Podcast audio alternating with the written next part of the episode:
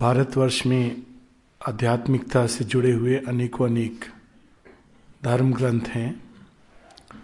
अनेक गुरु, ऋषि, मुनि और अनेक पुस्तकें लिखी गई हैं। ये सच है कि ये हमारी निधि है, एक धरोहर है। किंतु कभी कभी इसका एक नुकसान होता है।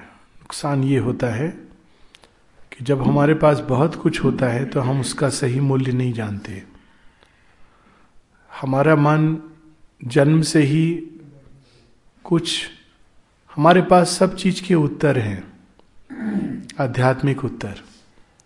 और इसका एक प्रतिफल ये रहा कि हमारे पास प्रश्न समाप्त हो गए जिज्ञासा समाप्त हो गई, क्योंकि जिज्ञासा ही रास्ता खोलती है।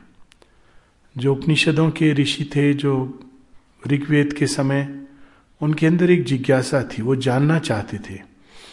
और उस जानने के लिए उन्होंने कोई पुस्तक पढ़कर ज्ञान नहीं प्राप्त किया था। उनकी जिज्ञासा ने रास्ता खोला था। शायद पुस्तकें थी भी नहीं। ये सब तो बहुत बाद में आया। इवन इनको कंठबद्ध करना। ऋषियों के अंदर जिज्ञासा थी। जिज्ञासा के अनुसार उनका पथ खुलता था और जैसे जैसे खुलता था, वे अपने अनुभवों को लिखते जाते थे। और इन अनुभवों का आज भंडार हमारे पास आया है। लेकिन अनुभवों के भंडार को हम संभाल नहीं पाते क्योंकि एक और तो वे अनुभव हमारे अपने अनुभव नहीं हैं। जब हम कभी किसी अनुभव को मात्र इसलिए स्वीकार कर लेते हैं कि वो एक होली पुस्तक में लिखा है तो हमारा अपना रास्ता कई बार बढ़ना बंद हो जाता है और कभी कभी हम जीवन से किस प्रकार से उस अनुभव के आधार पर डील करें ये नहीं समझ आता। जब कोई एक्सपीरियंस करता है कि जगत माया है और ब्रह्म सत्य है तो वो इस सेंस में एक्सपीरियंस नहीं करता है जैसा हम सोचने लगते हैं। हम सोचते हैं अच्छा ये तो सब माया ही है। तो व्यर्थ में ये सब बेकार का एक प्रपंच है। परंतु जिसने ये एक्सपीरियंस किया, इस सेंस में नहीं एक्सपीरियंस किया। तो जब हम ये प्रपंच है, केवल ऐसा सोचने लगते हैं तो हमारे जीवन में दो बातें होती हैं। यदि हम वास्तव में सच्चे हैं, सच में ये मानते हैं कि प्रपंच है तो हमें शीघ्र अतिशीघ्र अपना तौलिया घर में रख के बाहर निकल देना चाहिए। उसकी खोज में। पर हम ये नहीं करते। हम दोहरा जीवन जीने लगते हैं। कन्वीनियंटली जब कभी कठिनाई सामने आती है तो उससे बचने के लिए एक बड़ा सिंपल सोल्यूशन है। सब माया है। इससे दिल को संतोष होता है। जैसे गालिब ने कहा है, हमको मालूम है जन्नत की हकीकत, लेकिन दिल के बहलाने को गालिब ये ख्याल अच्छा है। ये दिल के बहलाने का ख्याल हो जाता है। सब माया है। इससे दिल को थोड़ी तसल्ली मिलती, सुकून मिलता है थोड़ी देर के लिए। परंतु जिसने एक्सपीरियंस किया था, उसने इस तरह का एक्सपीरियंस नहीं किया था। उसी प्रकार से जब हम कहते हैं कि सब एक है तो ये बड़ा अच्छा लगता है। इससे भी हम अपनी वैचारिक कठिनाई को सीधा काट देते हैं कि सब एक है। सब एक है तो फिर इतने सारे मत, मतांतर, धर्म, संप्रदाय, रास्ते क्यों बने? यदि सब एक ही है, और यहाँ तक कि जब हम वर्णन भी पढ़ते हैं तो देखते हैं कि नहीं, सब एक ही चीज़ को नहीं डिस्क्राइब कर रहे तो हर एक व्यक्ति ने उस एक को अपने आईने से देखा है, एक ही है। लेकिन जिस आईने से हम देखते हैं, उस आईने से वो एक वैसा दिखाई देता है। और आईने के पार जब तक हम नहीं जानते, तब तक उस एक को अपने रियल बॉडी में नहीं जान सकेंगे। इसी चीज़ को श्री अरविंद, जो प्लेन्स ऑफ़ कॉन्शियसनेस की बात करते हैं, कि जिस प्लेन पर खड़े होकर, चेतना की जिस भूमि पर खड़े होकर, हम उस एक का दर्शन करते हैं, हम उस प्रकार उसको नोटेशन के रूप में कह देते हैं कि वो एक हमने देखा, वो वो ये है। किंतु जैसे जैसे हम आगे बढ़ते जाते हैं, शीशा और स्पष्ट होता जाता है, और वही एक जो हमको अनेकों अनेक देवताओं के रूप में प्रकट आता था वो तीन देवताओं के रूप में प्रकट आता है। और आगे जब हम जाते हैं तो वो उसके भी परे उस एक सत्य के रूप में प्रकट आता है, नज़र आता है, जिसमें निर्व्यक्तिक और, या निर्गुण और सगुण दोनों मिले हुए हैं। जब एक पद से अप्रोच करते हैं तो भगवान हमको निर्गुण क्वालिटी लेस दिखाई देते हैं। जब दूसरे पद से प्रोसीड करते हैं तो वो हमको सगुण विद मैनी क्वालिटीज जो डिस्क्रिप्शन ज़्यादातर भगवान के होते हैं, उसमें क्वालिटीज के हम गुणगान करते हैं। किंतु भगवान इन दोनों के भी परे हैं। और भगवान को अपने सही स्वरूप में जानने के लिए श्री बताते हैं कि हमको मन की जो हाईएस्ट लैडर का जो स्टेयर है, उसको पार करना है। और ये हाईएस्ट स्टेयर केस जो मन का है, वो सुपर माइंड में जाकर के समाप्त हो जाता है। उसमें प्रवेश करके हम भगवान को अपने सच्चे स्वरूप में जान सकते हैं। उसके बारे में कुछ कहने की आवश्यकता नहीं है, क्योंकि वो एक तादात्म का सत्य है। There is no other way to know किंतु अभी जो भारतवर्ष की मानसिकता है, सब कुछ एक खिचड़ी की तरह है। फॉर इंस्टेंस जितने भी देवी देवता हैं, अगर हम वेदों और उपनिषदों के काल में जाएँ, यहाँ तक कि गीता और श्री कृष्ण की वाणी को भी सुने, जिनको हम अवतार मानते हैं तो हम देखेंगे कि उन सबने सचेत किया है कि देवी देवता हम लोगों को बाँध के रखते हैं त्रिगुणात्मक प्रकृति के अंदर। वे हमको उसके आगे नहीं जाने देते। वे हमको स्वर्ग भोग देकर ललचा देते हैं। और इस प्रकार से वे हमको इसी प्रकृति, निम्न प्रकृति के घेरे में बाँध देते हैं। वो एक इस प्रकार की चीज़ है जैसे अमेरिका ने ऐसी चीज़ों का आविष्कार किया है कि आपने बटन दबाया और सब कुछ सुविधा से आपको मिल गया। तो आप उसके आगे चीज़ों को जानने का कष्ट नहीं उठाते। तो देवता कुछ ऐसे ही करते हैं। They are very nice people very good person but उनकी अपनी एक सीमा है। हर एक देवता भगवान के एक पक्ष का एक सीमित प्रतिनिधित्व करता है। उस पक्ष का रिप्रेजेंटेटिव है और उसकी शक्ति उतनी ही सीमित होती है। काफ़ी शक्ति हम उसको अपने विश्वास के द्वारा दे देते हैं। ये सच है। कि हमारे विश्वास में बहुत बड़ी शक्ति होती है। इतनी बड़ी शक्ति होती है कि अगर हम पत्थर को देखें और कहें कि वो पार ब्रह्म परमेश्वर है तो वो पार ब्रह्म परमेश्वर के रूप में हमारे साथ संबंध स्थापित करेगा। अगर हम रोज भौतिक सूर्य को देखकर प्रणाम करें और कहें, ये अतिमानिक मानसिक सूर्य का प्रतिबिंब है तो हमको उससे वो उत्तर मिलेगा। फिर भी ये आवश्यक है ये जानना कि देवताओं की उपासना योग नहीं है। और ये बात श्री कृष्ण से बेहतर हम लोगों को किसने बताई है? अपनी लीला में भी और गीता में भी। गीता में वो बताते हैं कि जो इस प्रकार कर्म, कांड और वेदवाद में फंसे रहते हैं और अनेकों अनेकों देवताओं की उपासना करते हैं, वो वास्तव में स्वर्ग तक जाते हैं, किंतु इसके आगे नहीं जा पाते। और जो वास्तव में भगवान को जानता है, उसके लिए इन सब चीज़ों का उतना ही महत्व तो रह जाता है, जितना कि एक समुद्र से जो घिरा हुआ है, उसके लिए एक लोटे पानी का। दैट्स दैट्स दी सिग्निफिकेंस क्योंकि सब और समुद्र है, उसको लोटे में पानी भर के लेने की आवश्यकता नहीं है। ये चीज़ उन्होंने अपनी लीला में भी दिखाई है। ना केवल वो अनेकों राक्षसों, असुरों से मुक्त करते हैं, ग्वाल बाल को, परंतु देवताओं से भी मुक्त करते हैं। इंद्र की जब पूजा करते हैं, वो लोग क्यों भयभीत होकर? इंद्र क्रोधित हो जाएँगे, कुपित होकर बारिश करेंगे और हम सबको डुबो देंगे।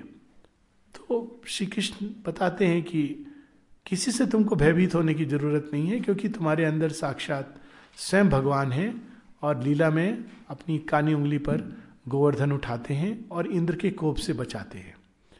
तो ये केवल कहानियाँ नहीं है, इनके पीछे गहरा संकेत है। और आज की जब हम भारतीय मानसिकता देखते हैं तो ये सब कुछ लुप्त हो गया है। कितने सारे कर्म कांड अभी भी, कितने सारे व्रत, उपवास, शनि देवता, राहु देवता, जितना डेंजरस देवता, उतनी ज़्यादा पूजा। क्योंकि लगभग उसी तरह का कि जितना खतरनाक क्रिमिनल है, उसको भैया धन दान दे करके खुश रखो। न्यूसेंस वैल्यू ज़्यादा है। तो ये योग नहीं है। ये तो भय और लोभ के बीच में घूमने वाली कोई धुरी है, जिसमें हम बंधे हुए हैं। एक और लोभ, दूसरी ओर भय। लोभ किस चीज़ का? देवता की पूजा करेंगे तो ये मिल जाएगा। भय किस चीज़ का? पूजा नहीं किया तो कहीं कुपित ना हो जाए। तो अब देखिए वो विशेष साइकिल हो जाता है। परंतु जिस युग में अब हम प्रवेश कर रहे हैं, वो देवताओं के परे जाता है। माता जी ने कहा है the age of religions is over age of religions क्या है? इसी त्रिगुणात्मक प्रकृति और उसके देवी देवताओं में बंधे रहना। उन्हीं को सब कुछ मान लेना। रिलीजन्स केवल बाहरी चीज़ से नहीं है, वो एक आंतरिक सीमा है जिसके अंदर हम बंधे रहते हैं।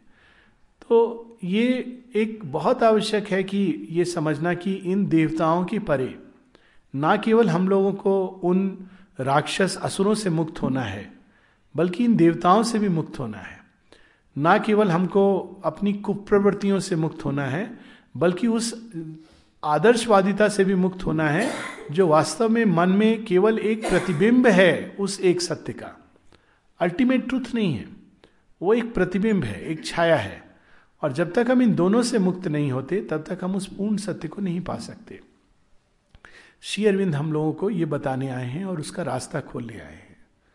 किसी भी योग पथ पे हम चलते हैं तो ये आवश्यक है कि हम पढ़ें, सब कुछ ठीक है, लेकिन कोई भी योग किताब से बंधा नहीं होता।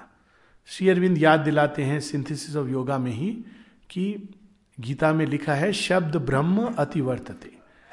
हम किसी पुस्तक के यात्री नहीं हैं, हम अनंत के यात्री हैं। पुस्तकें सहायक हैं बहुत सहायक है। किंतु यदि हम सारे उत्तर पुस्तकों में पा लेते हैं तो फिर कुछ बचा नहीं रहता हमको अपनी चेतना में जीने के लिए। और अभ्यास द्वारा उसको जीना होता है। बहुत सुंदर सुंदर बातें लिखी हैं, लेकिन अगर हम उसको प्रैक्टिस ना करें, उसको अपने चेतना में नहीं उतारे तो इट इज़ मीनिंगलेस माता जी एक जगह लिखती हैं a drop of practice is much better than an ocean of theories resolutions and good advices बहुत अच्छी एडवाइस मिल जाएगी। एडवाइस देना बहुत आसान है। किसी की मृत्यु हो जाती है, अरे क्या है ये तो आना, आवागमन लगा हुआ है। किसी के घर नुकसान हो जाता है, अरे कर्मों का लेखा जोखा है। ये सब कहना बहुत आसान है और कभी कभी बहुत गलत होता है, क्योंकि इसके अंदर एक असंवेदनशीलता प्रकट होती है। किसी को हार्ट अटैक हुआ है या किसी का एक्सीडेंट हो गया लॉरी वाले ने उसको मार दिया, उसको केवल ये कह देना कि ये तुम्हारे कर्मों का फल है। तुम्हारे कर्मों का फल है या लॉरी वाले के कर्मों का फल है या ट्रैफ़िक प्रॉब्लम की फल है, ये हम नहीं जानते। इस तरह की नियतिवादिता या एक प्रकार का हेल्पलेस फेटलिस्टिक एटीट्यूड ये शोभा नहीं देता भारतीय मानसिकता को, जिसने सदैव नियति से लड़ने की और सत्य को जानने की एक बहुत प्रबल अभिप्सा अपने गर्भ में रखी है। किंतु ये एक तमस है जिससे हम लोग बाहर निकलेंगे। तो पुस्तकें बहुत अच्छी हैं लेक्चर्स टॉक्स ये सब का अपना स्थान है, लेकिन we have to go far beyond it we have to live the real experience और जब तक हम उसको नहीं जीते, तब तक हमारे अंदर प्यास जगी रहनी चाहिए। जब सब उत्तर मिल जाते हैं तो प्यास समाप्त हो जाती है। जब स्वामी विवेकानंद जी से कोई पूछता था, आप कुछ ये तो बताओ कि हम करें क्या? मेडिटेशन कैसे करें क्या? स्वामी विवेकानंद जी नहीं बताते थे। उनकी टॉक्स में बड़ा इंटरेस्टिंग है। एक पुस्तक ऑफकोर्स उन्होंने राजयोग पर लिखी है, पर उसको भी लोगों ने रिड्यूस कर दिया टू ए फॉर्मूला वो कहते थे कि मेरा काम ये नहीं है I want to inspire and awaken रास्ता खुद खुलेगा। टू उनके आखिरी में जो कुछ भी उनके टॉक्स रहे, यही एक भाव रहा है कि जब हम सब कुछ बता देते हैं, यहाँ तक कि टेक्निकली कुंडली के इस उस पर खुलेगी तो इतने फूल निकलेंगे, उधर उतने फूल निकलेंगे, उसमें ये दिव्यता विराजमान है, ये मंत्र विराजमान है। तो हमने वास्तव में जिज्ञासा समाप्त कर दी। वो व्यक्ति के अंदर कुंडलिनी का एक्सपीरियंस नहीं होगा, एक माइंड का फॉर्मेशन होगा, जो एक्सपीरियंस दे देगा। माता जी कहती हैं इससे बहुत बचना चाहिए। माइंड की बहुत फॉर्मेटिव पावर है। बार बार सजेस्ट करने से कि मुझे एक शीतल अनुभव हो रहा है तो शीतल अनुभव होने लगेगा। यहाँ तक कि वो दर्शन विजन्स की बात हो रही थी। विजन्स क्रिएट कर सकता है। देवताओं के विजन क्रिएट कर सकता है। अनेकों प्रकार की चीज़ें दिखा सकता है।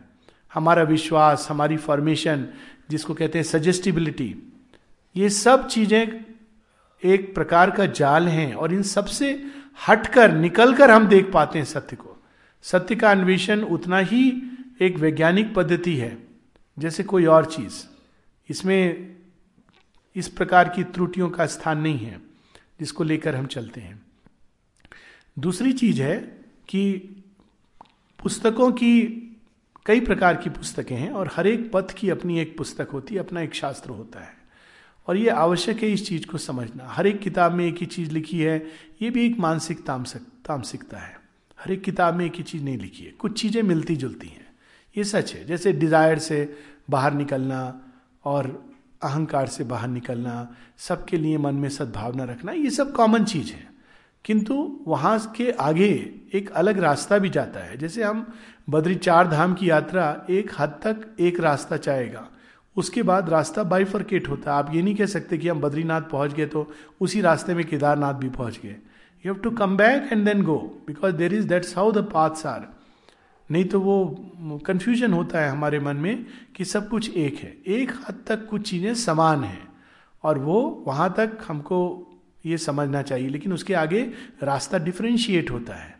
तभी तो वो एक अलग रास्ता है, तभी तो वो एक डिफरेंट रियलाइजेशन की ओर ले जा रहा है।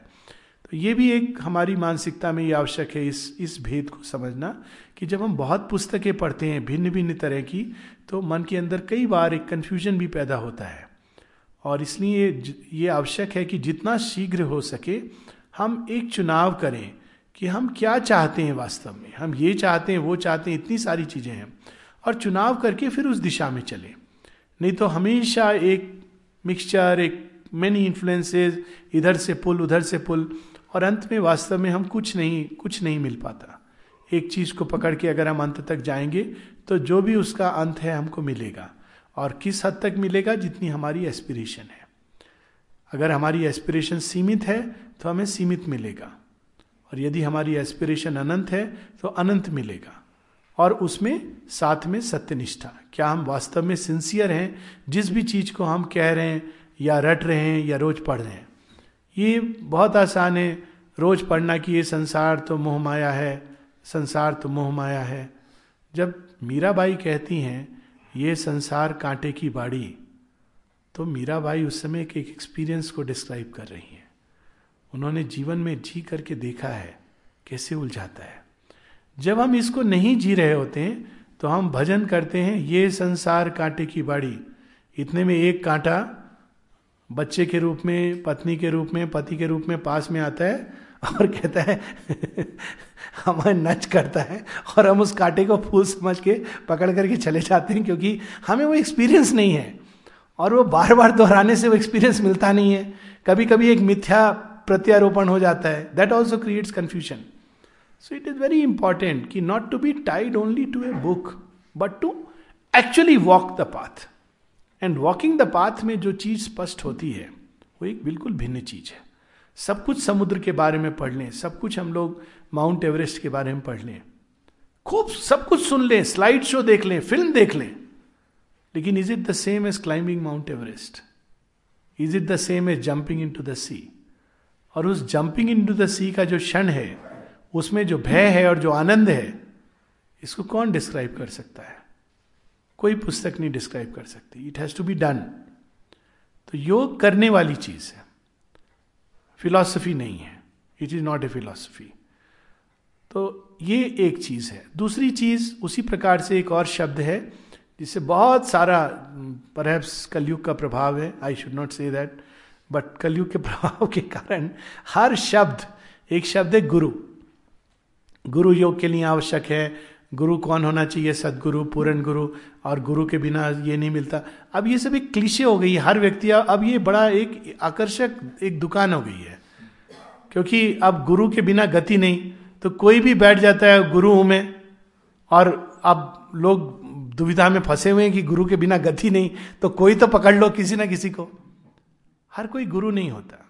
मैं यहाँ पर इतने बैठा हूँ इतने दिन से, और कई बार कैंप्स ले चुका हूँ, लोगों को बड़ा अच्छा लगता है बट मैं गुरु नहीं हूँ। Is a difference so one should understand गुरु हर कोई नहीं होता। कोई भी जो मार्ग दिखा दे, वो गुरु नहीं होता। कोई भी जो थोड़ी इंस्पायर्ड वाणी बोल दे, वो गुरु नहीं होता। कोई भी जो कुछ एक अच्छी भागवत पर एक हफ़्ते का सप्ताह लेक्चर दे ले, वो गुरु नहीं होता। कोई भी गेरुआ और वस्त्र और माला पहन के आपको एक मंत्र दे दे, वो गुरु नहीं होता। कोई भी संसार को छोड़कर संन्यास ले ले, गुरु नहीं होता। Guru is none of these things. They are helpful aids. उनकी वो अपना काम कर रहे हैं, वो भगवान के यंत्र हैं दैट इज़ राइट गुरु वो होता है जो हमको वास्तव में आत्मज्ञान दे सके। और ना केवल दे सके, वो हमको रास्ते पर हाथ पकड़ के ले जाए। केवल रास्ता नहीं, वो रास्ता दिखा दिया, अब तुम चलो। ये कृष्ण मूर्ति की परिभाषा है गुरु की, क्योंकि वो बहुत अधिक अल्टीमेटली जिस बुद्धिज्म को उन्होंने तोड़ा, उसी को उन्होंने फॉलो किया। तो वो एक परिभाषा है कि वो रास्ता दिखाता है, चलना तुमको खुद होता है। कौन चल सकता है रास्ते पर? अनेकों अनेकों कठिनाइयाँ हैं, छद्म भेष हैं। Guru carries you on the path और वो तब तक संतुष्ट नहीं होता है जब तक आप पहुँच नहीं जाते। गुरु आपसे दोहरी, तिहरी, दस गुना अधिक लेबर करता है। बड़ा सुंदर प्रसंग है ये शिव पार्वती का, कि पार्वती जब विस्मृत हो जाती है पूरी तरह कि वो आदि शक्ति है। It is actually story of our own life पूरी तरह विस्मृत हैं। विस्मृति के पहले वो शिव को कहती हैं कि अगर यदि आप मेरे से इसी समय में ये ये चीज़ मुझे जो चाहिए, फूल नहीं लाए, वो देखिए desire is the seed of विस्मृति। वेरी इंटरेस्टिंग स्टोरी कि I want this flower in this much time और यदि आप नहीं लाए तो मैं पूरी तरह आपकी सब स्मृतियों को बुला दूँगी। You know that desire leads to विस्मृति। शिव नहीं लाते हैं। तो विस्मृत हो जाती हैं कि आदिशक्ति हैं। वो अपने को साधारण समझने लगती हैं। तो अब शिव गुरु के रूप में उनको अच्छा साथ में कहती हैं, फिर आपको मुझे पाने के लिए उतना ही कठिन श्रम करना पड़ेगा जितना मैंने किया। तो अब ये तो बड़ी अजीब है, वो तो विस्मृत हो चुकी है, उनको तो मालूम नहीं। लेकिन शिव को स्मृति है कि ये कौन है। तो शिव गुरु के रूप में, एक और गुरु के रूप में श्रम करते हैं, दूसरे सरकमस्टेंसेस के थ्रू उनकी शक्ति को जगाती है। राक्षस आते हैं असुर आते हैं और ये भूल चुकी हैं कि वो आदि शक्ति हैं। तो क्या करें वो उस समय? She feel she is an ordinary women किंतु उसी समय एंड वक्त पे उनको कोई बात याद आती है। अपने गुरु की, उस समय शिव गुरु के रूप में आए हैं। दैट्स हाउ इज़ द आदि गुरु। एंड उनके अंदर कोई चीज़ जागृत होती है या कोई इन चीज़ इंटरवीन करती है और वो बाधा हटती जाती है। तो एक और वो परिस्थितियों के रूप में उस, उनके आत्मबल को जगाते हैं। दूसरी ओर एक गुरु के रूप में उनको कैरी करते हैं। अब इंटरेस्टिंग बात यह है कि वास्तव में एक ओर से देखा जाए तो पार्वती श्रम कर रही हैं, वो स्टेप बाय स्टेप योग, यम, नियम इत्यादि कर रही हैं। पर वास्तव में जो गुरु बने हैं, शिव, वो ज़्यादा श्रम कर रहे हैं। उनको मालूम है ये कौन है? उनको, उनका काम इससे खत्म नहीं हो रहा कि मैं केवल इसको बता दूँ। He wants her to reach there ये उनकी समस्या है। पार्वती की ये समस्या नहीं है। ये समस्या शिव की है कि वो वापस अपने स्थान पर पहुँचे। तो हम कल्पना नहीं कर सकते, एक माता पिता इस चीज़ को समझ रहे होंगे कि बच्चे जब अज्ञान में ऐसी चीज़ें करते हैं, जो माता पिता जानते हैं कि यह हानिकारक है तो वास्तव में पीड़ा किसको होती है? माँ बाप को। और वो प्रयास करते हैं इस तरह, उस तरह, किसी तरह बच्चा लाइन पर आ जाए। बच्चा थोड़ी देर कभी कभी उनकी बात को ले लेता है अच्छा ठीक है मैं ये नहीं करूँगा। चार दिन नहीं करता है। तो बच्चा सोचता है, मैंने बड़ी कोशिश की। उसको पता नहीं है कि रियल कोशिश तो वो कर रहे हैं। दिन रात एक किया हुआ उन्होंने केवल इस विचार के ऊपर कि मैं इस बच्चे को किस तरह से इस समस्या से निकालूं। तो योग हम वास्तव में नहीं करते हैं, भगवान करते हैं हमारे लिए। क्योंकि वो जब चुनते हैं किसी को तो ये उनकी समस्या होती है। वो पथ दिखाकर नहीं पीछे हट जाते हैं कि रास्ता दिखा दिया। चलो तुम, जाओ। गिरो या पढ़ो ये तुम्हारी प्रॉब्लम है। ये तो कोई साधारण शिक्षक करेगा। शायद वो भी ना करे। किंतु जो वास्तव में माता पिता तमेव माता च पिता तमेव तमेव बंधु च सखा तमेव तमेव विद्या द्रविणंग तमेव तमेव सर्वम मम देव देव जो सर्वस्व है, जो माता है, पिता है, बंधु है, वो क्या छोड़ देगा? कठिनाई में। Guru is a very very serious affair शायद ही कोई रियली गुरु मिलता है और हम लोग इतने सजेस्टेबल हैं, कोई भी कह देता है, जी, ये पूर्ण काम सदगुरु हैं तो फट से लोग चले जाते हैं. There is no means we are become so suggestible for anything and everything it is not so easy मैं किसी एक व्यक्ति की बात नहीं कर रहा I am just saying in general कि व्यक्ति हम लोगों को सचेत रहना चाहिए। हमारी अभिप्सा क्या है? क्या वास्तव में ये गुरु इस अभिप्सा को हमारी पोषित कर सकते हैं, फलित कर सकते हैं? इंटेलेक्चुअल नॉलेज देना एक बात है। किंतु वास्तव में उस रास्ते पर ले जाना, उसके कल्मिनेशन तक ले जाना। माता जी एक जगह कहती हैं कि when I my child I never forget anyone even someone whom I have seen even for one moment in my life फिर कहती even those have turned away and turned hostile I hold myself responsible for them उसको responsible नहीं कहती कि वो responsible है, वो चला गया, मुड़ के तो मैं क्या करूँ? कहती I hold myself responsible ठीक वैसे जैसे माता पिता जब बच्चा बिगड़ता है तो क्या कहते हैं शायद हम में ही कोई कमी है। हमारे ही प्यार में कोई कमी रह गई। उस तरह से भगवान कुछ कुछ एक्सपीरियंस करते हैं। इट्स वेरी सीरियस गुरु का प्यार इसीलिए सबसे शुद्ध प्यार माना गया है। उस निष्कपट है, निश्चल है। गुरु कभी ये नहीं कहता कि मेरे को ये धन राशि दो तो मैं तुमको इस ज्ञान का दूसरा चरण दूँगा। That is not guru's business कभी माता पिता ऐसा करते हैं? गुरु तो देता है।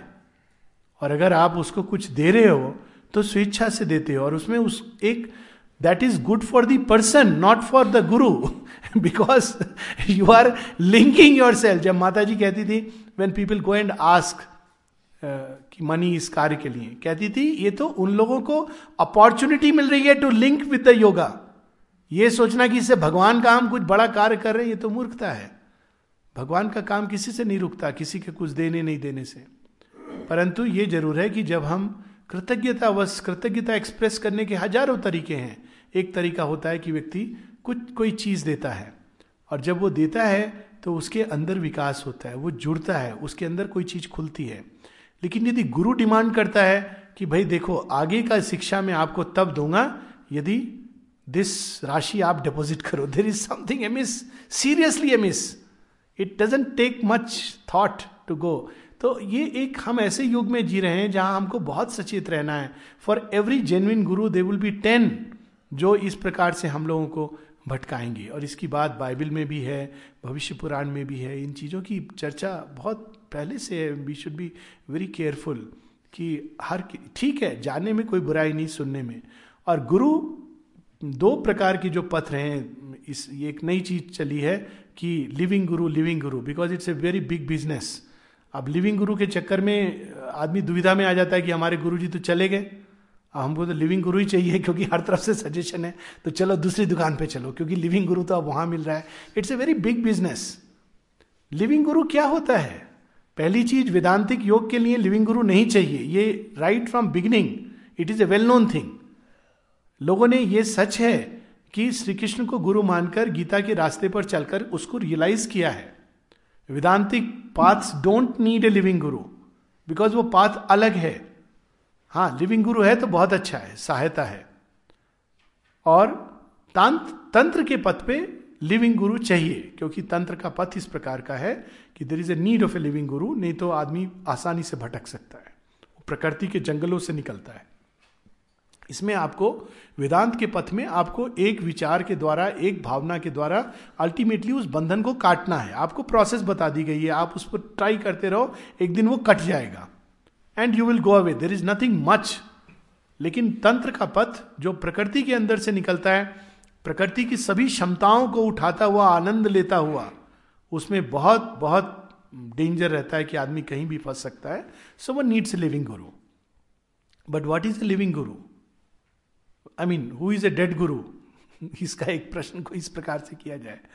जो केवल अपने शरीर से बंधा था या बंधा है, क्या उसको हम गुरु कह सकते हैं? क्या श्री कृष्ण चले गए?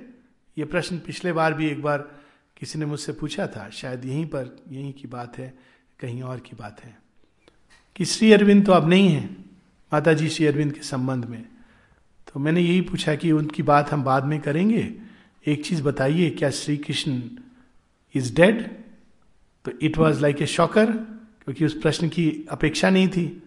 तो ऐसे नहीं तो वो समझाने लगे, ऐसे नहीं समझाई नहीं। आप हृदय पे हाथ रख के बताइए श्री कृष्णा डेड तो अब ये कैसे बोले? हमारे अंदर में कोई चीज़ मान ही नहीं सकती कि श्री कृष्णा इज़ डेड और यदि डेड है तो ये सारी भक्ति आप किसकी कर रहे हो?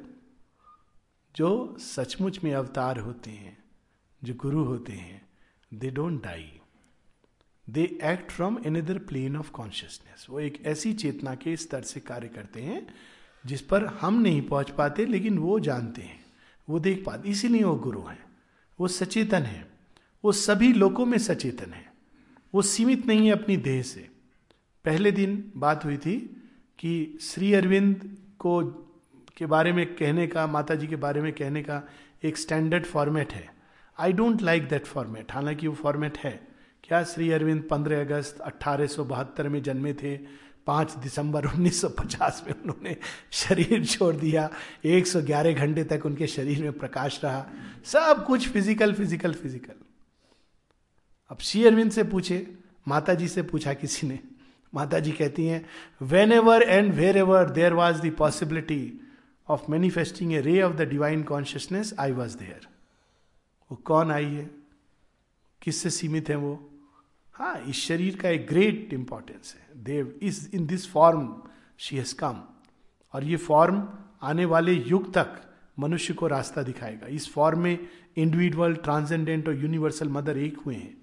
It is a great great thing it's the same thing परंतु उस फॉर्म को जब हम ध्यान करते हैं तो ऑटोमेटिकली उसके सत्य से हम टच में आ जाते हैं।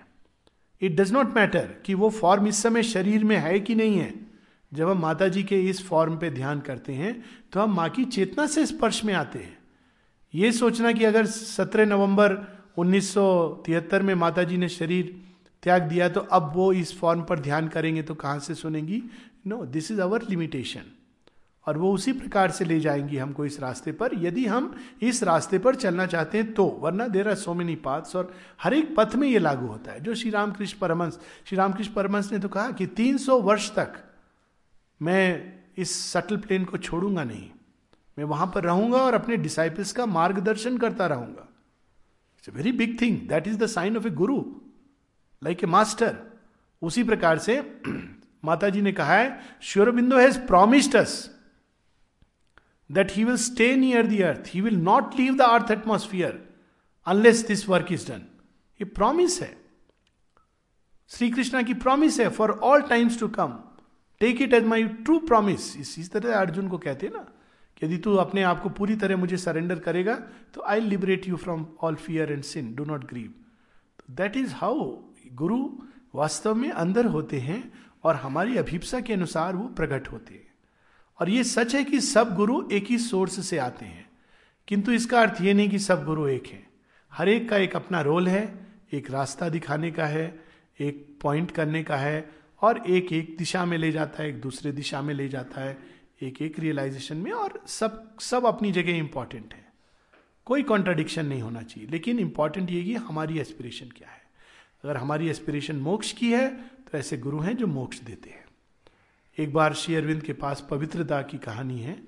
पवित्र वास्तव में उनका नाम था Saint Hilaire PB Saint Hilaire, France के थे, केमिस्ट थे। और इस खोज के, इस खोज में, सत्य की खोज में, ज्ञान की खोज में वो बहुत जगह गए। मंगोलिया में जाकर जो लाउत से के पथ से निकले हुई जो परंपरा के गुरु थे, उनके बीच में भी रहे। एक साल इस तरह से रहे मतलब वो उस कंडीशंस को जब डिस्क्राइब करते हैं कि कितने कितने किलोमीटर बैलगाड़ी, फिर पैदल चलना और उस ठंड में मिनिमम कपड़ों के साथ रहना। वो डिस्क्राइब करते हैं कि किस कठिन परिस्थितियों में, बिल्कुल जैसे हिमालय में लामा, वो लामास के साथ में, जैसे हिमालय में योगियों के साथ में रहो। और कहाँ कहाँ नहीं भटके। उसके बाद वो जब श्री अरविंद के पास आते हैं, उस समय तो आश्रम इस तरह से नहीं था।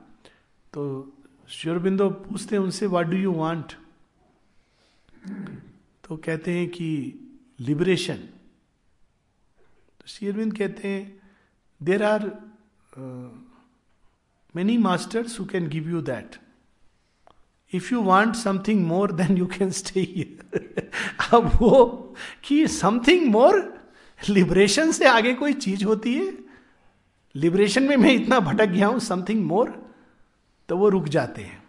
अपने मित्र को बता के आए थे कि मैं कुछ दिन देख दाख के आ जाऊँगा। बोलते हैं, ठीक है शेयरविंद ने कहा you may stay here and see for yourself तो थोड़े दिन रुक के देख लेता हूँ। मित्र को चिट्ठी लिख दी, थोड़े दिन में श्री अरविंद आश्रम में हूँ और फिर मैं आ जाऊँगा देख दाख के। वो थोड़े दिन करते करते महीने, साल ही नेवर वेंट अवे गई नहीं। तो ऐसे करके बरसों बीत गए, दस वर्ष, बीस वर्ष। मित्र को याद आई उन्होंने कहा, देखते कहाँ है? शायद वहीं हो। चिट्ठी लिखी कि क्या हुआ? तुम आने वाले थे, इत्यादि इत्यादि you said you will see for some time and then come तो 20 वर्ष बाद पवित्रता लिखते हैं रिप्लाई में I am still seeing it मैं अभी भी देख रहा हूँ। ये होता है खोज। मैं अभी भी देख रहा हूँ। ये नहीं कि हाँ जी, हमने देख लिया हम सब जान गए सेटिस्फाइड डिपार्टमेंट्स देख लिए, हमने समाधि देख ली, प्रणाम कर लिया, अब बस हो गया। हमने वो पाया कि नहीं, असली चीज़ ये है, जिसके लिए गए। तो ये एक जो गुरु होते हैं, वो हमें अंदर से ले जाते हैं। माता जी से जब किसी ने पूछा कि, मदर इनिशिएशन एक चीज़ होती है, योग पथ पे। ये भी एक बहुत इंटरेस्टिंग चीज़ है। अब इनिशिएशन का भी बहुत बड़ा चक्कर होता है। अब लोगों के अंदर ये एक मानसिकता में आ गया है, खोज चली गई है। अब मैकेनिकल क्राइटेरिया हो गया कि आप इनिशिएट हुए हो कि नहीं। अगर इनिशिएट हो गए हो तो बस आपके लिए लॉटरी लग गई है। जैसे क्रिश्चियनिटी में होता है कि बैप्टाइज अगर आप हो गए हो तो आप कुछ करो ना करो, आप तो बिल्कुल निकल गए। निकम्मे भी हो गए तो भी you are going to be saved और जो लोग बैप्टाइज नहीं हुए हैं, वो तो बेचारे अज्ञानी भटक रहे हैं संसार में। अब कुछ कुछ इस तरह की मानसिकता भारतीय मत मतांतरों में आ गई है कि अगर आपने इनिशिएट ले लिया तो तो ठीक है, वरना तो आप मतलब भगवान आपका कोई माए बाप नहीं है। और इनिशिएट में भी फिर होता है झगड़ा, किस गुरु से आपने इनिशिएशन लिया है? वो हमारा गुरु सदगुरु है, और आपका गुरु तो केवल मात्र गुरु है। तो ये सब चीज़ें हेल्प नहीं करती हैं। दिस इज़ मीनिंगलेस इससे हम एक दूसरे के वाद विवाद में फंसते हैं। हम वास्तव में क्या हमारी एस्पिरेशन इनिशिएशन श्री अरविंद के योग में एस्पिरेशन से शुरू होती है। जब एस्पिरेशन जाग गई तो उसका मतलब हम इनिशिएट हो गए। और एस्पिरेशन किसके प्रति? डिवाइन के प्रति। जिस भी तरह से, जिस क्षण हमारे अंदर ये एस्पिरेशन आती है कि हे भगवान, हम तेरे हैं, तेरा होना चाहते हैं। हे भगवान, हम इसको पूरी तरह अपने अंदर समाना चाहते हैं, आपके अंदर समाना चाहते हैं। या आपकी सेवा करना चाहते हैं, या इवन सुपरामेंटल ट्रांसफॉर्मेशन हम इस रास्ते पर चलना चाहते हैं, उस एस्पिरेशन के साथ रास्ता खुलता है। और हमको उतना दिखाया जाता है जितना हमारे रास्ते के लिए सहायक है।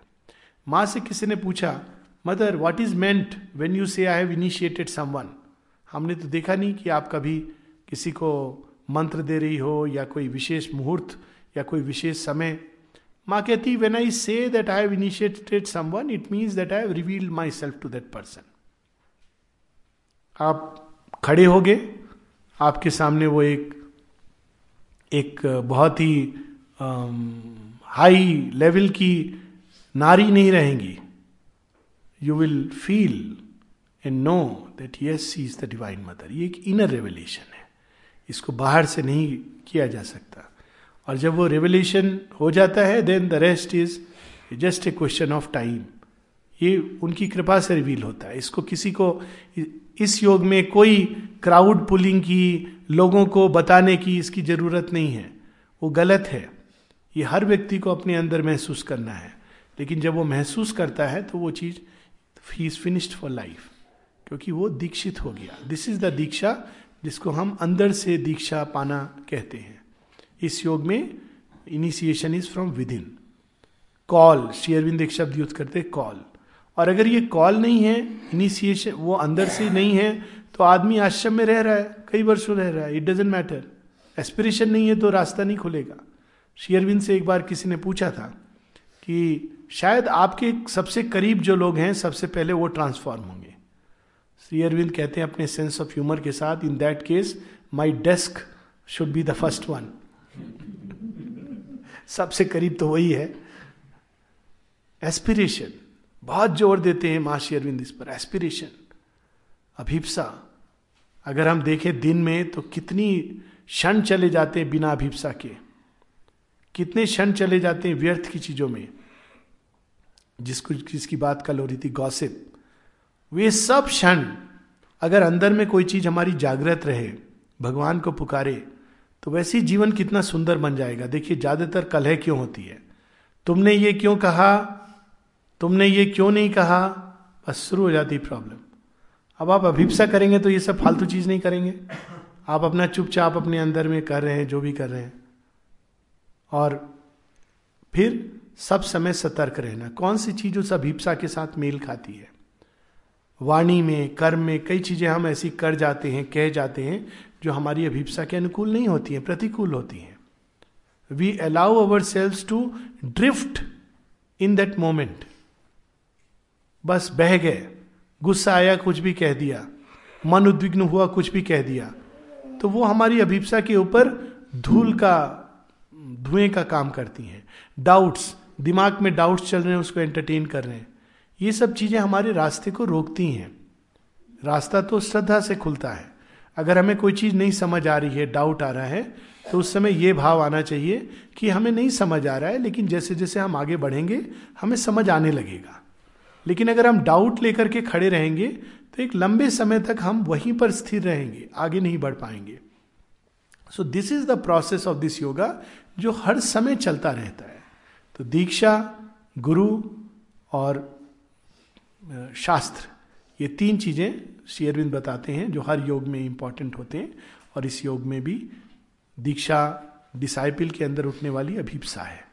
शेयरविंद इसको कहते हैं कि उत्साह, अगर उत्साह है इस रास्ते पर चलने का तो रास्ता खुलेगा ही खुलेगा, कोई इसमें दिक्कत नहीं है।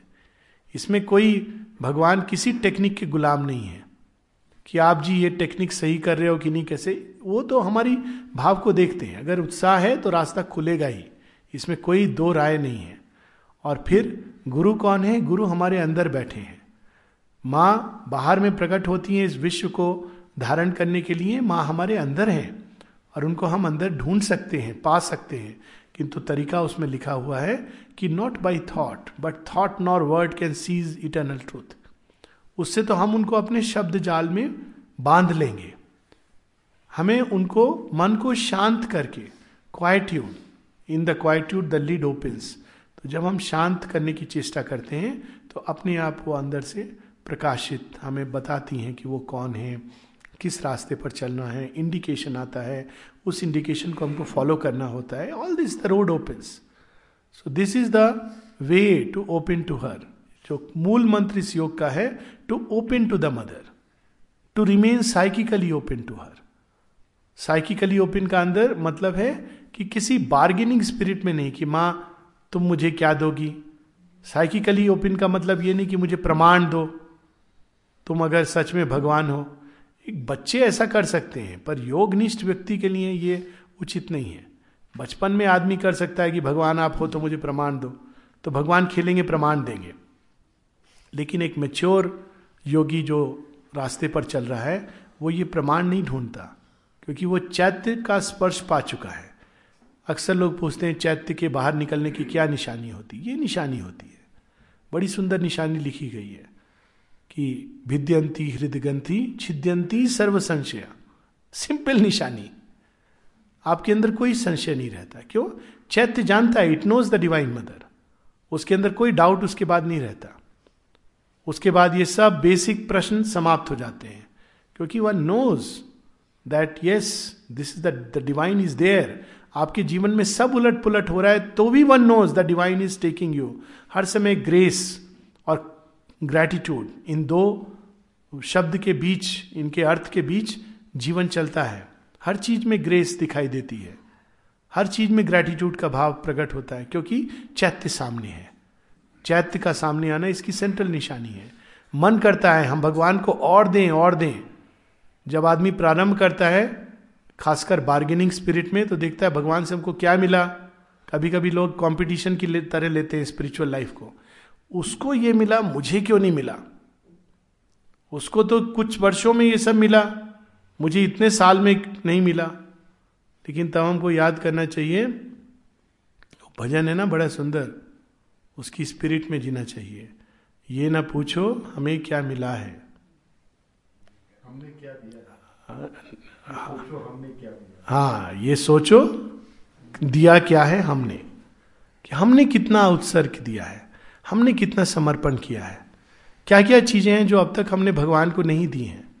कौन कौन से कोने हैं हमारी चेतना के, जिसको हमने केवल अपने ईगो के लिए रिज़र्व करके रखा है? वही तो मिथ्यात्व को लाता है। हम मिथ्यात्व के तो संसार में जीते हैं और उसको समझते हैं नेचुरल अक्सर लोग आजकल बात होती, वापस back to nature yoga is to rise beyond nature अगर नेचर की सर्किल में रहना है तो योग की ज़रूरत नहीं है। हाँ नेचर में रह के हम एक हारमोनी ला सकते हैं जीवन में। But that is not yoga nature के परे एक सुपर नेचर है जो वेट कर रहा है हमारी।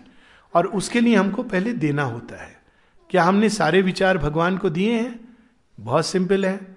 इसको देखना। दिन भर में कितनी बार हम भगवान की ओर अपने विचारों को उन्मुख करते हैं। उतने समय हमने विचारों को भगवान को दिया है। और दिन में कितनी बार हमारे विचार हमारी ओर केंद्रित होते हैं, चाहे किसी भी रूप में। उतना समय हमने अपने आप को अहंकार को दिया। It's very simple there is no ambiguity about it तो जब हम सचेत होने लगते हैं तो फिर थोड़े समय बाद जैसे ही हमारे विचार हमारी ओर टर्न होते हैं तो हम कहते हैं, चोर पकड़ा गया। बाहर भाग। ये समय तेरे सोचने का नहीं है। इस समय यही ऊर्जा को मैं भगवान के बारे में सोचने में लगाऊँगा। जिस भी रूप में, चिंतन, मनन, श्रवण, जिस भी रूप में भगवान के बारे में लगाऊँगा। भावनाएँ, कितनी भावनाएँ हमने भगवान को दी हैं और कितनी भावनाओं में बाकी सारे समाये हुए हैं। तो वो, अगेन, हमको अपने अंदर सत्य निष्ठा से देखना है। कितने कर्म हमने भगवान को दिए हैं और कितने कर्म हम केवल मात्र अपने लिए कर रहे हैं। योग भी लोग अपने लिए करते हैं। शेरविंद कहते हैं, तब तक इस योग में पूर्ण रस नहीं आएगा। जब तक तुम योग भी केवल अपने लिए कर रहे हो, मेरी प्रोग्रेस मेरे एक्सपीरियंसेस मुझे इससे क्या हो रहा है? इवन स्पिरिचुअल एक्सपीरियंसेस योग तो देने का, सबसे सरल मार्ग देने का है। तो योग भी इसलिए नहीं। एक जगह वो कहते हैं the aim of this yoga is not to become a yogi tapasvi. But to become a child of the mother to live in the divine consciousness और जितना हम देंगे अपने अंदर, भावनाओं को, अपने संकल्प को, अपनी ऊर्जा को तो उतना अधिक हम भगवान की ओर खोलने लगेंगे। और तब सारे जीवन में, सब चीज़ में भगवान का प्रकटन नज़र आएगा। हर चीज़ सहज, सरल सिंपल हो जाएगी। लाइफ डिवाइन इतनी सरल हो जाएगी कि मानो एवरीडे लाइफ है। एक्चुअली देखिए लाइफ डिवाइन में लोग इन्वॉल्यूशन इवोल्यूशन का कंसेप्ट कितने कठिन ढंग से समझाते हैं। इवोल्यूशन भगवान ऐसा था, फिर ऐसे से। ये सब मैकेनिकल तरीका है समझने का। रोज इन्वोल्यूशन इवोल्यूशन हम देखते हैं। ये जो माइक में बोल रहा हूँ मैं, इसमें इन्वॉल्यूशन इवोल्यूशन हो रहा है। इन्वोल्यूशन क्या हो रहा है? वाणी के पीछे जो भाव है फ़र्स्ट स्टेप पे क्या डिग्रेड हो रही है, वो वाणी में आकर। एक चेतना की अवस्था है, जो वाणी द्वारा मैं प्रकट कर रहा हूँ। उस अवस्था के पीछे इंस्पायरर एंड देन धीरे धीरे वो वाणी पहले साउंड एनर्जी में कन्वर्ट होती है। Sound energy mechanical energy, electrical energy में कन्वर्ट होती है। इलेक्ट्रिकल एनर्जी एक चिप में समा जाती है। This is involution divine level by level आते हुए मैटर के अंदर चले जाते हैं। अब इवोल्यूशन क्या है? उस चिप को आप एक विशेष उपकरण में लगा दीजिए तो धीरे धीरे उसके अंदर से पहला स्टेप क्या होगा? इलेक्ट्रिकल एनर्जी में चेंज होगा। नेक्स्ट स्टेप क्या होगा? साउंड एनर्जी में चेंज होगा। थर्ड स्टेप क्या होगा? सुनने वाले के अंदर भावना के लेवल पर चेंज होगा। फोर्थ स्टेप क्या होगा? भावना से वो वापस जाएगा, उस ट्रुथ की ओर, उस अवस्था को पैदा करेगा, जिस अवस्था में वो बात कही गई है। उस अवस्था के बाद क्या होगा? आप उसको टच कर सकेंगे, जहाँ से वो इंस्पायर्ड हुआ है। This is involution and evolution और उसमें आपको दोनों लेवल पर उपकरण चाहिए। मैटर इज़ वन उपकरण और मैटर इवॉल्व करके जैसे जैसे उपकरण तैयार करेगा, यंत्र उपकरण, वैसे वैसे इवोल्यूशन की प्रोसेस सिंपल होती जाएगी। तो यदि हमारे उपकरण नहीं रेडी हैं, आपके पास चिप है, सबके अंदर भगवान है। हम लोग कहते हैं ना, जन, कण कण के अंदर भगवान है। वेरी गुड पर नेक्स्ट मोमेंट हमारा आचरण वैसा नहीं होता। सबके अंदर भगवान है लेकिन इस भूमि में नहीं है, इसलिए पॉलिथीन में यहाँ फेंक सकता हूँ। है ना? कल गर्ग जी बता रहे थे कि अपने घर का कूड़ा बाहर के घर में फेंक दिया। हमारे घर में भगवान है, दूसरे के घर की मुझे नहीं पता, पर बोलने में कण कण में भगवान है।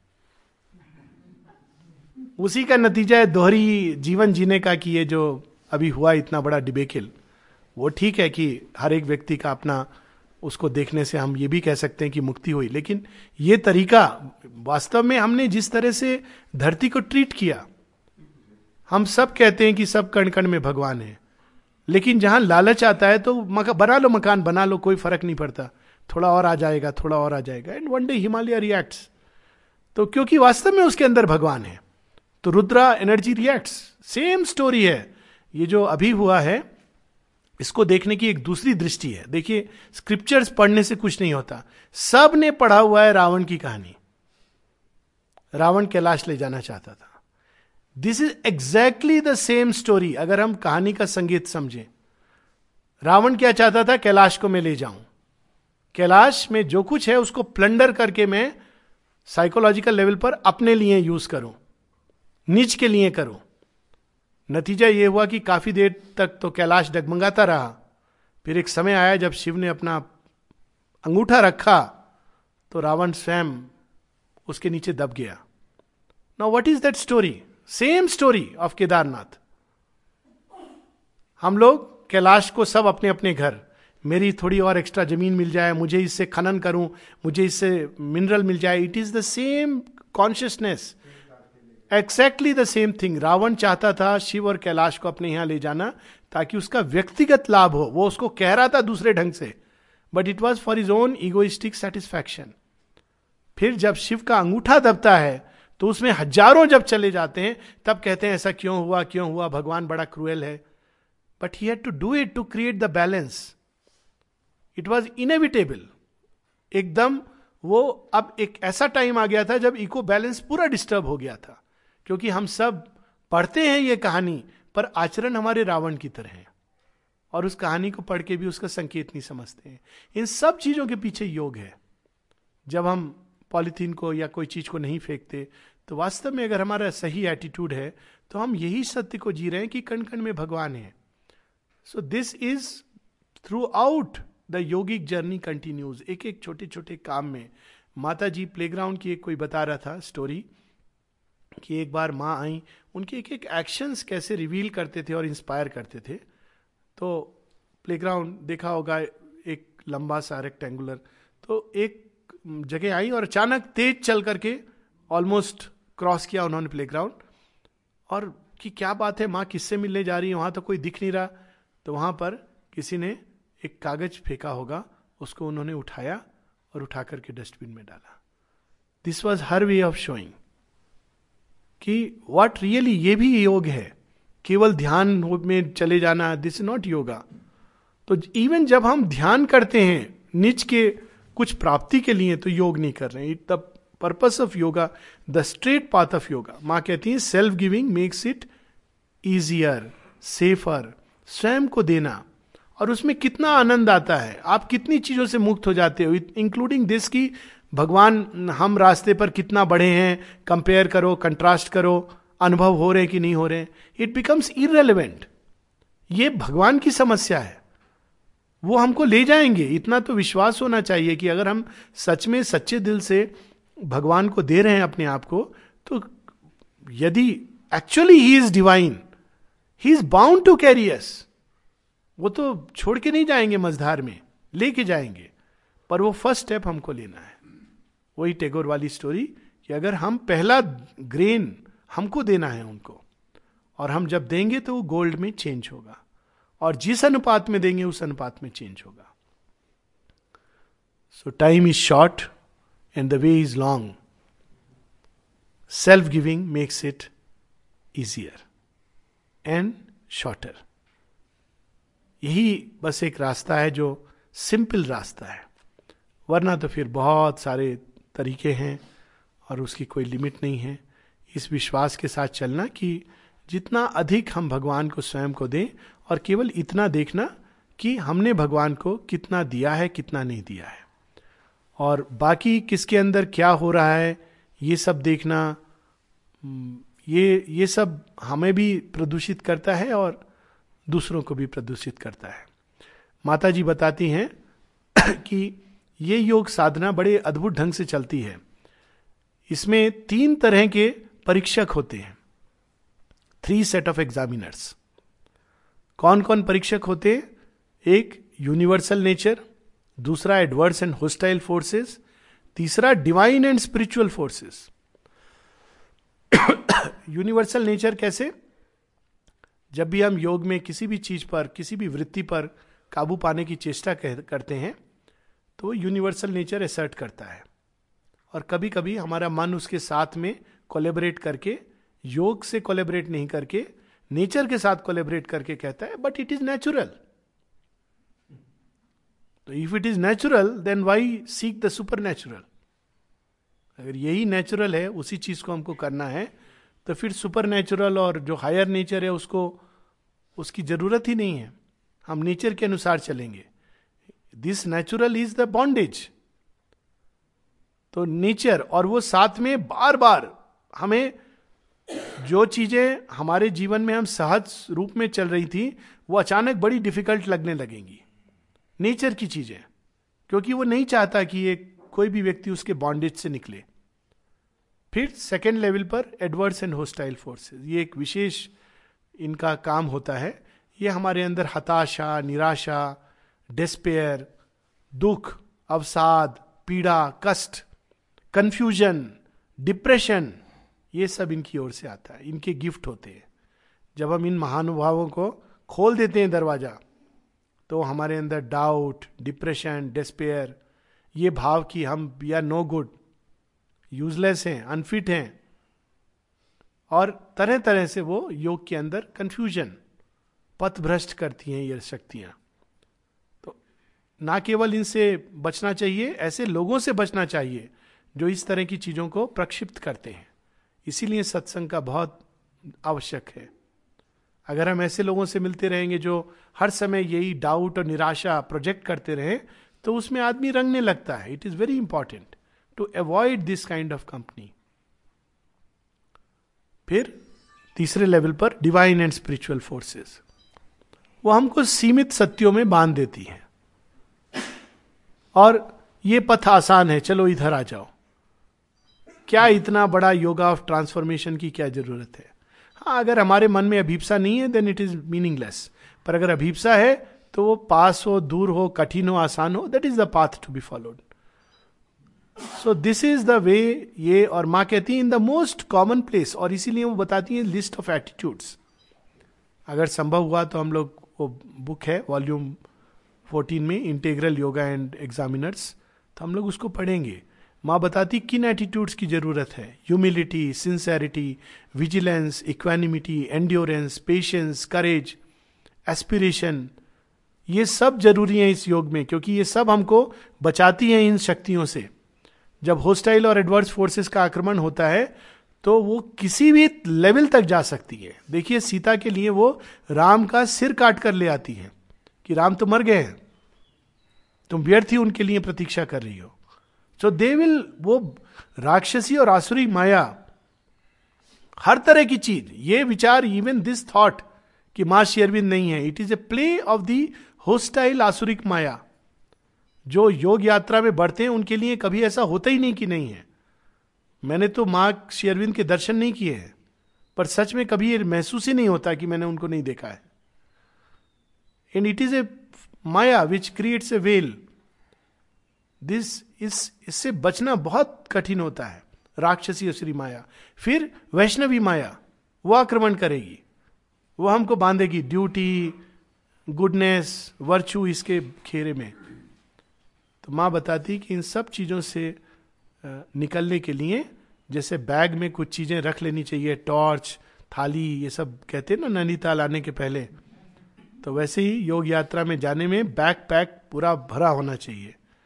साहस के साथ एंड्योरेंस के साथ, ये सब चीज़ों को लेकर के तब जब आदमी निकलता है ट्रस्ट कॉन्फिडेंस तब ये यात्रा बड़ी आनंददायक होती है, क्योंकि वास्तव में it is a journey of delight to the home of delight और सबसे आनंददायक इसलिए होती है क्योंकि भगवान हमारे साथ चलते हैं। We should learn to talk to God हम लोग वो करते ही नहीं। जो भी समस्या है, जो भी कठिनाई है just to talk to him और हर कि माँ, मेरे जीवन में ये हो रहा है, माँ, आज ऐसा हुआ, माँ, आज मुझे क्रोध आ गया। ये नहीं कि माँ, देखो, आज मैं कितना शांत रहा। ये वो उनको पता है। अगर वो कहना भी है तो माँ, आपकी कृपा है कि आज मुझे क्रोध नहीं आया। I am grateful to you तो इस प्रकार से जब हम यात्रा पर चलते हैं सब कुछ सरल, सहज, स्वाभाविक होने लगता है। पता भी नहीं चलता कि हम योग कर रहे हैं। योग शब्द ही अजीब लगता है। लगता है कि हम तो भगवान के साथ संसार रूपी बगीचे में टहल रहे हैं। और टहलते टहलते, टेनिस खेलते खेलते, कभी युद्ध लड़ते लड़ते वो हमको वहाँ ले जाते हैं। वहाँ पहुँच के लगता है, अरे, यहाँ की तो हवा बदल गई, वातावरण बदल गया। फिर हम पूछते हैं, भगवान आपसे बात करते करते तो रास्ता कट गया। हम आ कहाँ गए थोड़ा बताएँगे? बस माउंट एवरेस्ट। तब हमको पता चलता है कि ओ इतने सहज है। और भगवान हमने सुना था, सैंड स्टॉर्म, एवेलैंग के हाँ बच्चे, वो सब आया था। तू डरे नहीं, इसलिए मैं तेरे से बात कर रहा था। और मैंने उसको किनारे कर दिया था। सुनामीज भी आई थी, अर्थक्वेक भी हुए थे। पर तू उसको देखेगा, तेरी आँखें अंधी हो जाएँगी।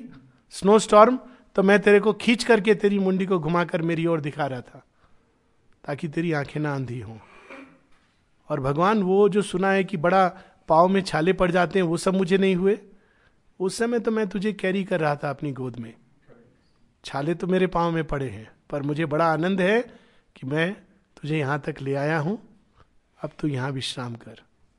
This is yoga and much more than our human tongue can utter बहुत आनंद की यात्रा है। पहले स्टेप पर ही जब ये सोचने लगते हैं, अरे बड़ा कठिन है, बड़ा कठिन है। This is the direct attack of the hostiles कठिन सब हमारे अंदर में, ये सब चलता है। There are no obstacles outside हमारे अंदर है सब कठिनाइयाँ। यदि हमारे अंदर अभिप्सा है और भगवान पर समर्पण है, श्रद्धा है और उन पर डिपेंडेंस है तो कोई चीज़ कठिन नहीं है। जो कठिन है वो भी सरल बन जाती है। ये सब नहीं है तो हाँ योग में एक पथ लेना भी कठिन है। विद दीज थॉट्स हम लोग यहाँ रुकेंगे। और वही eleven ten eleven fifteen we will meet again गुरु शिष्य को पकड़ता है शिष्य गुरु को पकड़ता है पहले? पहले तो गुरु शिष्य को पकड़ता है। बीच में भी गुरु शिष्य को पकड़ता है अंत में भी गुरु शिष्य को पकड़ता है। शिष्य कभी पकड़ते ही नहीं वो छोड़ने की कोशिश करता है। हाँ, हाँ, हाँ गुरु ही। जो हमारे यहाँ एक्चुअली आज आज का सेशन तो दिमाग को खोलने वाला निकला था। एक एक हज़ार आदमियों को शिक्षा दीक्षा दे देते हैं और बिठा के लगे। हाँ। तो सब एकदम बेवकूफ़ बनाने वाला I mean again let me clarify मैं किसी किसी व्यक्ति या पद को संकेत नहीं कर रहा हूँ। मैं एक प्रवृत्ति की बात कर रहा हूँ। जेनविन लोग भी हैं और मिक्स्ड लोग भी हैं।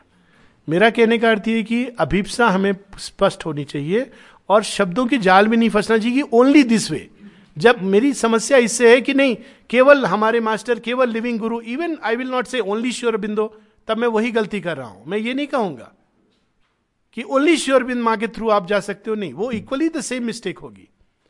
मेरा मतलब ये कि जब ये कहने लगते हैं कि केवल मेरे गुरु तो हम क्रिश्चियनिटी और इस्लाम से अलग क्या हुए? जब ये कहने लगते हैं कि केवल इस दीक्षा के थ्रू हम जा सकते हैं, नहीं तो हम बेकार हो गए। तो अगेन हम एग्जैक्टली सेम चीज़ कर रहे हैं जो क्रिश्चियनिटी और इस्लाम में हमको बुरी लगती है। वो नहीं करना चाहिए। अगर किसी को जाना है तो स्वेच्छा से जाए, बड़ी अच्छी बात है। No issues but one should know कि वो केवल सच नहीं है। सच बहुत विशाल है। भगवान बहुत रूप में आते हैं। और रियल गुरु क्या होता है? रियल गुरु केवल इनिशिएट करके गुरु नहीं हो जाता है। बहुत बड़ी चीज़ है। डिसाइपल का सारा भार लेना। सॉरी मैं बीच में हाँ,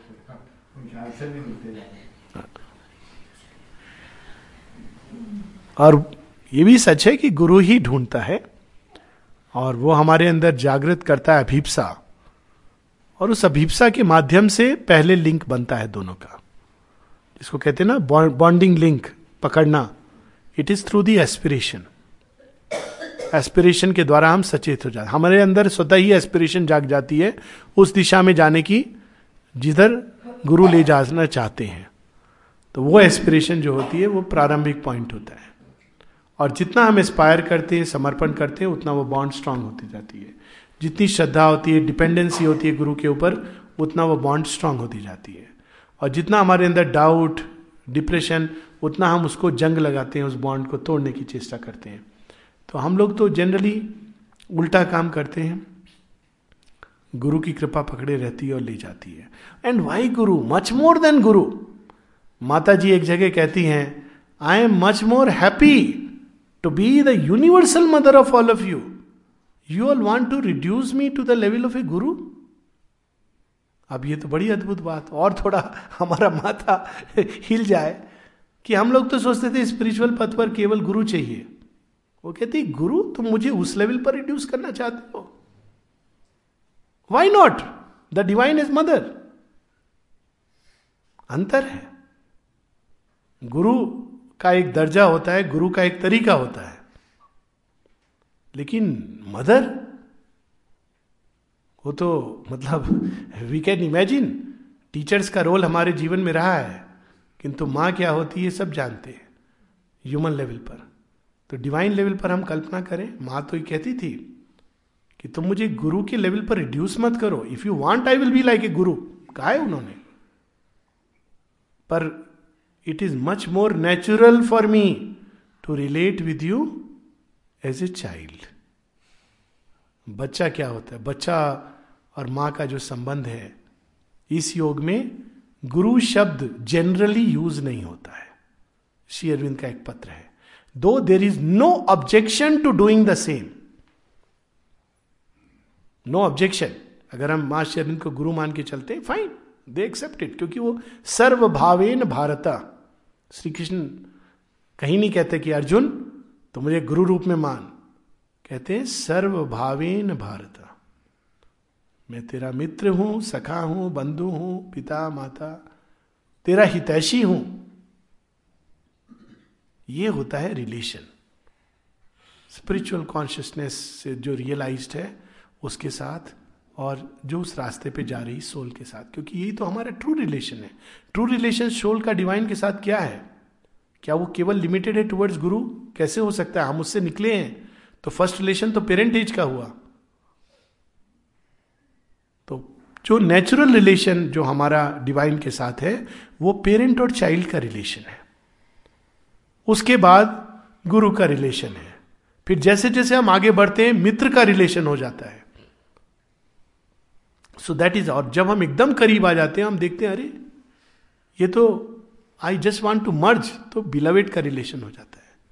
This is how the relation progresses so best is to regard him as the divine as mother how beautiful the relation is how simple spontaneous माँ के सामने क्या छिपाना, वो तो हमको जानती हैं। जन्म से कैसे हैं, हमारी सब डिफेक्ट्स को जानती हैं। अच्छाइयों को जानती है, उनसे कोई हमें अपनी अच्छाइयों का बखान नहीं करना है, अपनी बुराइयों को छिपाना नहीं है, सब जानती है। That is the beautiful relation here in this yoga and it should be in any yoga कायदे से। भगवान को जब हम जाएँ तो हर तरह से रिलेट करें। उनको किसी नियम में नहीं बांधे। कि इसी तरह से भगवान ले जाए जब ये बार बार कहा जाता है only living guru through this guru through diksha then we are tying down God to certain limits he is infinite let us allow him the freedom भगवान को तो फ्रीडम दे, वो किस तरह ले जाएगा? कैसे ले जाएगा? कब रत्नाकर को वाल्मीकि में रूपांतरित कर देगा? We have no idea let our faith be vast